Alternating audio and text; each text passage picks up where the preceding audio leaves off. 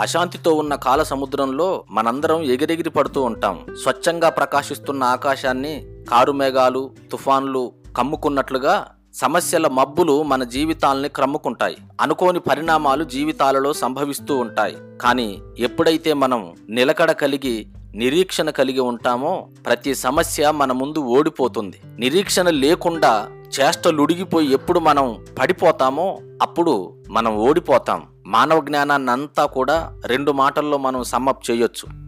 Wait and hope ప్రస్తుతం నీకు సంభవిస్తున్న పరిస్థితులను బట్టి నువ్వు కృంగిపోతూ ఉంటే జస్టే కామ్ నిలకడగా ఉండు ప్రశాంతంగా ఉండు.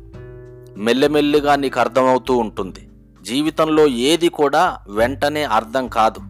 మరి ప్రత్యేకంగా జీవితంలో మనం గడ్డు కాలాలు ఎదుర్కొంటున్నప్పుడు విపత్కర పరిస్థితుల మధ్య మనం నివసిస్తున్నప్పుడు అప్పుడు మనకంటూ ఏది స్పష్టంగా అర్థం కాదు. మెల్లమెల్లగా అర్థమవుతూ ఉంటుంది. వెయిట్ అండ్ హోప్ జర్మనీలో రెండు రకాల ఆలోచన విధానాలు వాళ్ళు అనుసరిస్తూ ఉంటారట. జర్మనీలో నార్దన్ వైపు ఉండేవాళ్ళు వాళ్ళు ప్రాక్టికల్ పీపుల్ ఇండస్ట్రియల్ ఏరియాలో ఉంటారు. వారికి ఏదైనా సీరియస్ సిచ్యువేషన్ ఎదురైనప్పుడు వాళ్ళు ఇలా అంటారట. The situation is serious but not hopeless అంటారట. ఇటువైపు సదరన్ వైపు నివసించే జర్మన్ ప్రజలు అంటారట situation is hopeless but not serious అంటారట.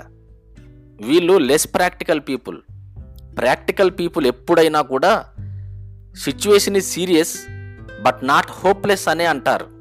There are no hopeless situations there are only people who have grown hopeless about them పరిస్థితులను బట్టి నువ్వు హోప్లెస్ అయిపోతావు తప్ప హోప్లెస్ సిచ్యువేషన్స్ అంటూ ఏమీ ఈ భూమి మీద ఉండవు.